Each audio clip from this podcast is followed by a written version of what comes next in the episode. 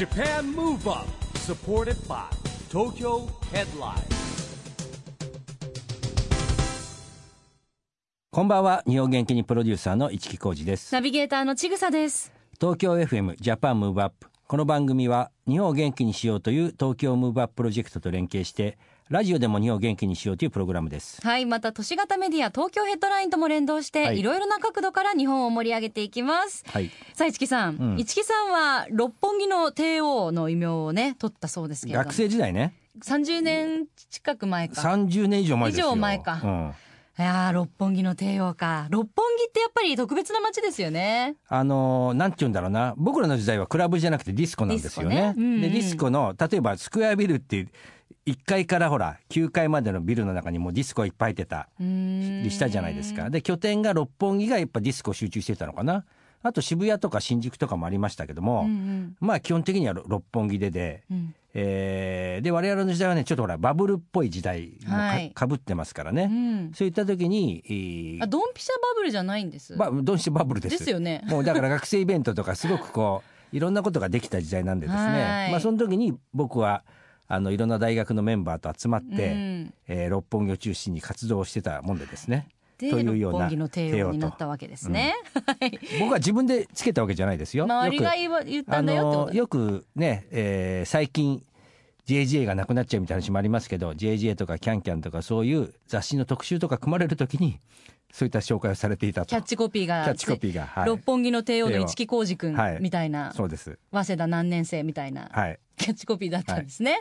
なるほど。まあ、あの、六本木の魅力ね、あの、今も昔も変わらずに輝いてる街ではあると思うんですが、うん。今夜のゲストは、そんな六本木に新たなナイトスポットを立ち上げた山野隆夫さんです。うん、山本さんはですね本当僕も長い付き合いなんですけれども、あのー知り合ったのは多分六本木のですね人気クラブ、えーベルファーレっていうのがあったんですね、うんえーそこのお元総支配人です、えーそれから、えーベルファーレっていうのは ABEX がやってたんですけどもあの ABEX の CD シリーズではですねサイバートランスの火付け役うん。なんかでもあったんですけども、えーそんな山野さんたちが9月にですね六本木に新たなナイトクラブをオープンしたんですよゼウスガーデンというですね、えー施設なんですけれども、えー今日はその山野さんにお越しいただきましたはい。どんなお話が聞けるんでしょうかこの後、山野隆夫さんのご登場です。お楽しみに。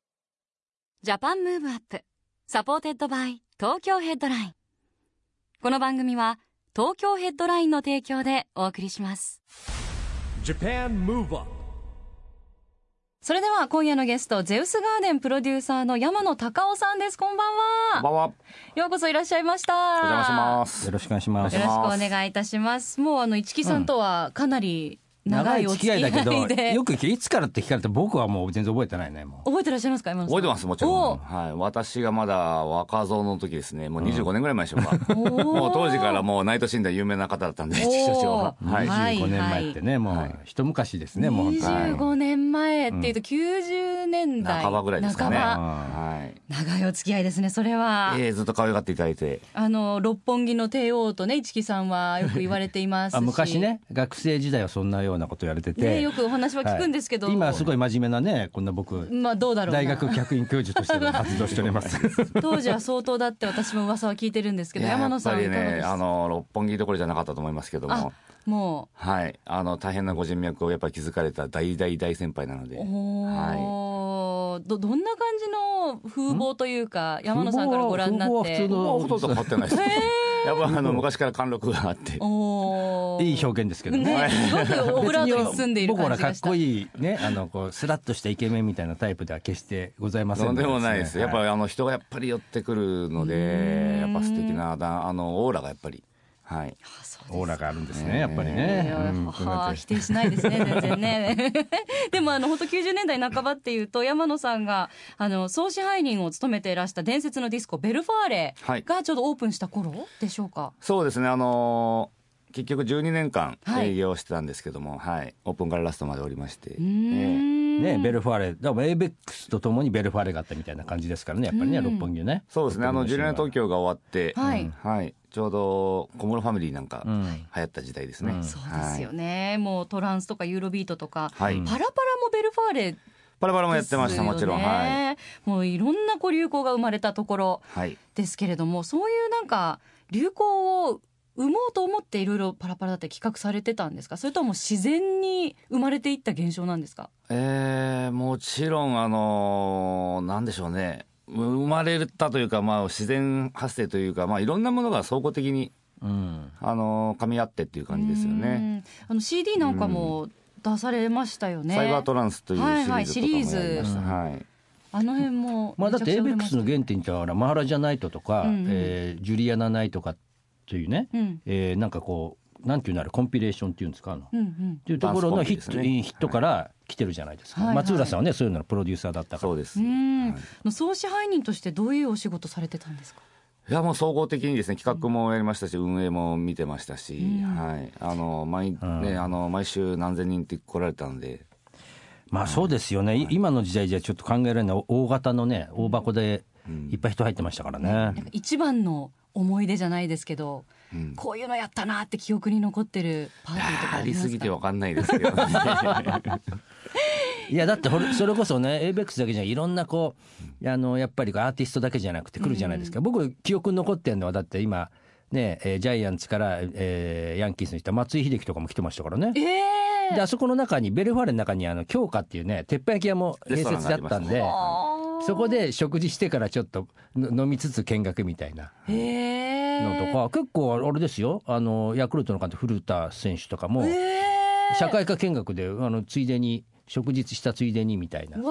ね繋がってるから意外と行き行きやすいじゃんはいみたいな、はい行きましたよ。そういうやっぱこういろんなセレブなメンツが、あの、ねトム・クルーズさんが来られたとこやって、うんお忍びみたいな感じでプライベートで。来られたんですけどあのなぜかパラパラに興味を示されて、はい。ダンスフロア行っちゃったんですよ、あらあんまお客さん気づいてなかった気づいてないんですね、まさかは思わないですもんね。トム・ククルーズがルーズがパラパラしてるって。あまあセキュリティは遠くから見守ってたんですけど。ハラハラしたでしょうね。い。やーすごい。やっぱ伝説のディスコだけある私が覚えてるのはあの新入社員大学生の時に、うんあの就職試験をうん。受けて、まあいろいろ受けてた時にですね、はい。ABEX さん私受けようかなと思って、受けてゴリゴリに落ちたんですけど、そのあの説明会会社説明会がベルファーレでありましたよね。ありました。へベルファーレであったんですよ。えでなんか大学生で、はい。そんなねベルファーレとか行ったことないから、え、うん。会社説明会ディスコでやんの？と思って。さすが ABEX は違うなって思った記憶が。思い。まし思い出しましたけど、はい、あの株主総会第1回をベルファレでやったんですよ。えへ私あの ステージの目の前で担当しておりまして、はい緊張しましたねあれは。本当幅広い、あのオケージョンで使われてた箱なんですね。そう。まあや。っぱりねそういう山野さんの経験を生かしてですね、うんなんと今年の9月に六本木にですね、新しいまた施設ができたんですよね。おねえ。えー六本木最大級のナイトクラブゼウスガーデン、はい、うん。オープン本当にしたてですね。9月にオープンと。いうことでおめでとうございまない。ですありす。がとうございます。これはどんなコンセプトの施設なんでしょうか？はい、あの複合型のエンターテインメント施設とでも申しましょうか、えーダイニングもありカラオケありパーティールームありそしてナイトクラブありと。あのいろんなシーンでお楽しみいただけるような施設になってます、うーんあの山野さんプロデューサーということですけれども、具体的にどういうことを担当されてああもう全体的にあのもう僕いるだけですけど。いやいや。いやいやいや、うんえー、あのこだわったところとかは？そうですね。とにかく大きい箱なので、うん。あの長居をしていただけるように気軽に来ていただけるように、うん。っていうことを意識してますね。確かにそれこそあの、市木さんがねあのスポーツ選手の方がされてたっておっしゃってたみたいに、お食事して、そのまんまカラオケ行ったり、うん。ナイトクラブで遊んだり、うん。この本当一個のビルの中でずっと長く遊べるっていうのはうん。いいですよはい。ね。クラブやディスコっていうとやっぱ構えちゃう方も多いと思うんですけど、やっぱり気軽に来ていただけるようにそういったダイニングとかもね、うん。あの併設してますんで、うはい。しかもあのホームページ拝見したんですけど、はい。ダイニングアジアンテイストなんですそうです。めちゃくちゃ美味しそうな、はい、女性の方には人気ですね。ねもう大好物ですから女子あは1階がダイニングバーだから1階で食事をする感じですようね。でねカラオケもできるし、あのインスタとかもいろいろ SNS でも発信されてますけど、はいもちろんです。はい。結構ちゃんとあのダンサーさんとかも、うんうん。おしゃれマスクみたいな光るマスクみたいなの はい。してますよね、はい。しっかりコロナ対策もしてるんだなかつでもおしゃれに仕上げてるなと思って、うん。まあそこもエンターテインメントにしていかそないとうなんですね、はい。もう本当に衣装の一部みたいな感じで、うん。全然違和感なくそういう衣装みたいな感じに見えますもんね、はい。い、やー考えてらっしゃる。これやっぱりコロナ対策としては、はい。やっぱりママスクは一応着用してくださいマスクお客様にはあのお願いしております。検温もさせていただいております。うんえっ、とやっぱり一番のでもあのところはやっぱり換気ですね。ううんん。そうなんですよね。換気が一番大事ってね、あのい。専門家の先生たちも言ってました、うん。地上1階から3階ですので、はい。あの換気がすごくしやすいのと設備が整ってますので、ん。あのそこを重点的にやっております。うん。はい。とても安心ですね、はい。でやっぱキャストの方もダンサーさん写真に写ってる女性のダンサーさんは時々いらっしゃるんですか？パフォーマンスみたいなのをして。あの毎週末、あはい。毎週末はい。踊ってくださる、踊ってます。素敵、であのバーテンの方とかもねちゃんとマスクして、うん。なんかイケメン、まあ、SNS だからか、はい。そう。やっぱイケメン。SNS だとイケメンですか？いやいやいやすごく映りのいい方ばっかり映ってらっしゃるからきっとそういう点でもオーディションじゃないですけど 結構厳しくあるのかななんてだいぶ興味が湧きました、これあのフロアごとになんか客層って違うんですか？あのいろんなコンセプトでいろんなパーティーを、ショーパーティーを入れたりはしてますけどもやはり回遊していただくことがすごくテーマですんで、いろんなフロアを楽しんでいただく、大人の方からもちろん若い方までそういった交流が生まれるようにっていうのを意識してます。はい、んねあのまだ市木さんも遊びに行かれて？いやい行きましたよ。もう行きました、はい。どうです？かあのーまあ僕はだってもともとそういうのが好きな方ですからね。ねはい。あのまあ今日山野さんもいますけどもう一人ですね大先輩の成田勝さんというですねもともとマハラジャ東京マハラジャ社長だった方がですね、えーこれはなんていうんで総合プロデューサーなんですかエグゼクティブプロデューサーエグゼクティブプロデューサー。私の大先輩で。マハラジャ族ですから僕も、ええあじゃあお三方え皆さんで行かれたいや僕らは行って仲間で行って、うん。あのーそれこそね、まあ、21世紀クラブっていう我々のグループの仲間でプロゴルファーのあの丸山茂樹さんとかも来てましたよ。そうですか、じゃあもうまさに皆さん落ち着くこういうことだよねみたいな。まあそうですね。僕らはそのスペースがあって、うん。その人がいるとこに行くみたいなちょっと傾向もあるんですけども、うん。まあなんかね本当にこうトータルでですねいろんなことが楽しめるね、うん。あのスペースになってますんで、うん。まあだから誰と一人で行かないですよやっぱりさすがに。そうですか？一人ででもフラッと行ってもどなたかなんかいらっしゃるみたいな、なんか行けば誰かいるみたいおな空間っていいもいらっしゃっですよねてます。はい。ねうん。まあでも行くんだったらやっぱ誰誰かと行った方が楽しいじゃないですか。ワイワイして、はい。でまあ懐かしくもあり新しくもあるというような感じですかね、ありがとうございます。さあそれではここで山野さんからぜひ日本を元気にする一曲、はい。リクエストを伺いたいなと思うんですがやっぱ普段から音楽はお詳しいと思うので、いえい。どのはい曲にいたしましょ今回はですね、ちょっと数年前のヒット曲ですけどね、やっぱ今でもどこのクラブでもかかってますけども、Z のビューティフルナウという曲を。うありがとうございます、それでは山野さんからの日本を元気にする一曲 Zedd Beautiful Now featuring ジョン・ベリオン Japan Move Up 自然と体が動いてしまいますね、はい。やっぱ元ダンサーの血がちょっとうずきましたあちぐけれどもね 元ダンサーですからね。お送りしたのは山野さんの日本を元気にする一曲 Zedd Beautiful Now featuring John Delian でした。さあ今夜のゲストはゼウスガーデンプロデューサーの山野隆夫さんです。後半もよろしくお願いします。はい、よろしくお願いしまはいす。よろしくお願いします。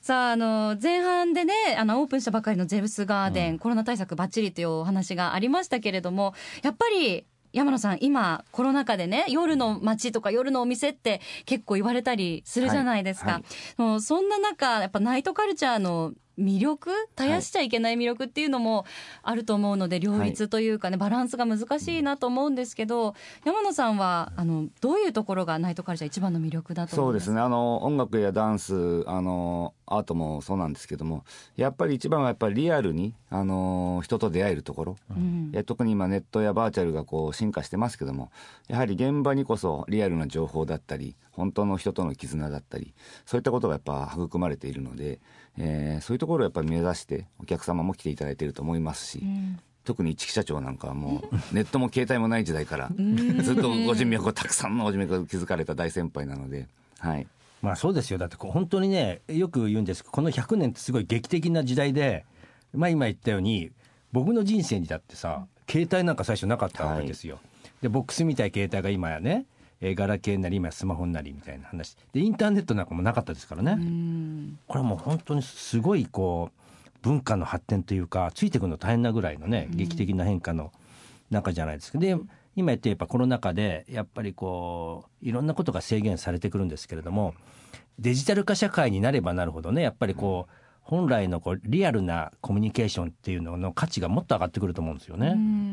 うん。うん、やっぱり長い付き合いで確認みたいなウェブ会議とかって活用すごくいいと思うんですけど、いろんなことを決めようって時にみんな言いますね、はい。やっぱりこうリアルじゃないとなかなか決まんないしちょっとい伝わんないなみたいな、うん。やっぱ人間が出るさっきのオーラじゃないんだけど熱意とかもあるじゃないですか。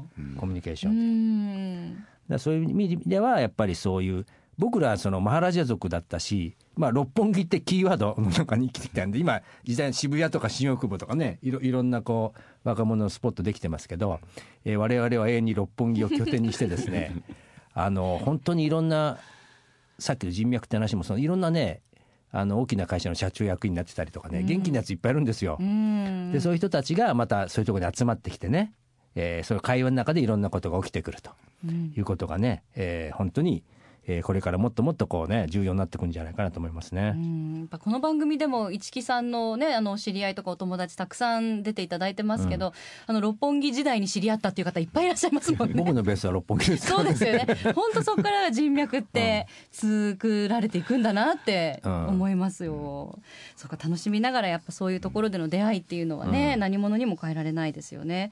そんな中やっぱこう一店舗一店舗各お店がしっかり対策をしてくださるっていうところがやっぱ一番安全に楽しむ気持ちにつながっていくんですかね。まあ、ね。うん、まあでもやっぱりコストもかかるしプロフェッショナル人がもねどこにでもいるわけじゃないですから、うん、まあそういう意味ではねこのゼウスガーデンっていうのは本当プロフェッショナル人たちが集まり、うん、えー、設備とか施設もしっかりしてるっていうね、うん、あの安心安全な六本木の施設と。いうことではおすすめですよね。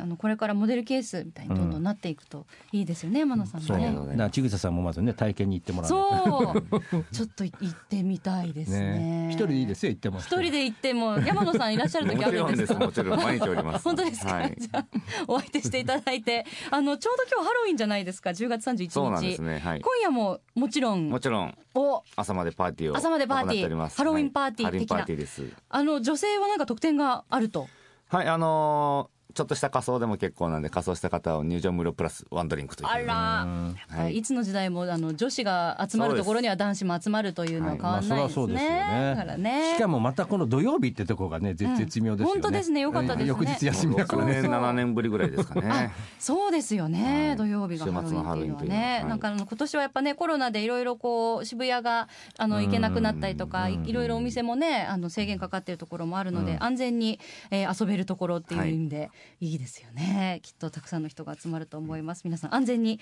楽しんでいただきたいと思います、はい。さあそして山野さん、はい、え実はジャパンムーブアップ、はい、日本から世界へ発信するコミュニケーションによる社会課題解決に向けた SDGs ピースコミュニケーションというのもテーマにお届けしています、はい、でぜひ山野さんの SDGs ピースコミュニケーション宣言というのも聞かせていただきたいなと思うんですが、はい。ぜひお願いします。はい、えー、私山野隆夫はピースコミュニケーション宣言としてえー、人と人をつなげたい。つなげていきます。おはい、なるほど。17番のパートナーシップですね、はい、あそうですね、うん、SDGs のパネルでいうとね、うん、これはやっぱり。えあの本当微力ではございますけどやっぱり一木先輩がやられてこられた、うん、もうずっとあのね今やいろんな政財界スポーツ界文化カルチャーいろんなところにやっぱりご人脈。ご人脈というのはただ知り合いということではなくてやはり信頼だと思うんですね、うん、本当にその人の魅力や実力があるから本当の人脈になると思うんでなんかその橋渡し微力ながらでもできたらいいなと思っております。ちょっと恥ずかしい、ね。あのね、違う。こんな感じでよろしいでしょうか？うん、僕が褒められると、ちぐさがね、意外な顔するんですよ、毎回。にわかに信じがたいみたいな顔しちゃこのね、長年一緒にやってるちぐさが一番それをね、えー、感じてないんですよね。でも本当皆さんおっしゃるからね、あの嘘ではないんだと思いますよ。嘘なわけないしてますよ。本当ですか？はい。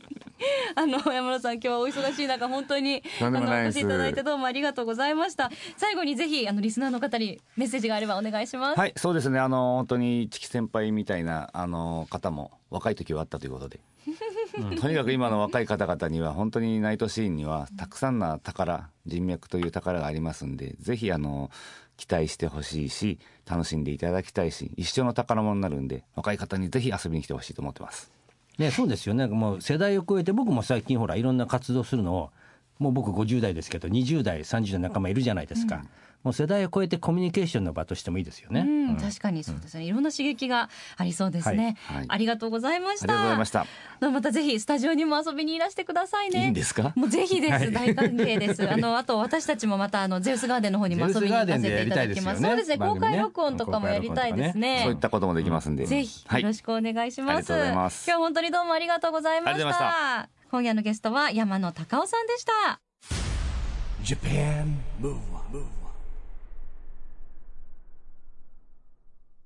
ここで毎月第2月曜日発行のエンタメフリーペーパー東京ヘッドラインからのお知らせです。東京ヘッドラインのウェブサイトではウェブサイト限定のオリジナル記事が大幅に増加しています。最近の人気記事は八木勇征さん秋の夜長をどう過ごす？教えて FANTASTICS。 GENERATIONS 小森隼人の小森の小言第59弾。25センチの小言。乃木坂46卒業メンバーまとめ。西野七瀬橋本奈々未などの現在は？全員に見てほしい超傑作。ミッドナイトスワンで思う映画という概念。黒田祐樹のハイパーメディア鑑賞記。などがよく読まれていました。その他にもたくさんの記事が毎日更新されていますのでぜひ東京ヘッドラインウェブをチェックしてくださいね。今日は山野隆夫さんに来ていただきましたけどもまあね本当に懐かしい話からですね、えー今の六本木の話からねいろんな話が聞けましたけども、うん。やっぱりねこのリアルにあの今世の中自体がね、えー制限ある経済活動みたいな話の中でですねやっぱりリアルな出会いの場リアルに交流を持てる場っていうのもね、えー必要だと思うんですよね。うん。でそして、まあ、お店が運営側にお願いしたいのはそういう対策ですよね、はい。っていうのをちゃんと取ってもらう、うん。まあ、あとはやっぱり一人一人が、えーマスクをするとかですね、うん。そういうことをすることによってなんかやっぱそのね、えーリアルな活動がね、えーどんどんどんどんこう復活してきたらいいんじゃないかなっていうふうに思うんですけどね。そうですね、なんでまずは個人個人意識も高く持って、うん。そして対策がちゃんとしているお店で安全に遊ぶだってやっぱ友達だって話したいじゃないですか。うん。ねまあ自分で気をつけそして、えー仲間たちと交流できるようなねなんかそういう時間っていうのをこうなんて言うんだろうな。受け入れる側も行く側もね、えーなんかこう考えてねやっていけばいいんじゃないかなと思いますね。はい。さあそれではジャパンムーブアップ今週はお別れの時間ですが次回も元気のヒントたくさん見つけていきましょう。はい。これからもみんなで知恵を出し合って日本を元気にしていきましょう。はい。 Japan Move Up お相手は市木浩二と。ちぐさでした。この後も東京 FM の番組でお楽しみください。それではまた来週。来週。 Japan Move Up supported by 東京ヘッドライン。この番組は東京ヘッドラインの提供でお送りしました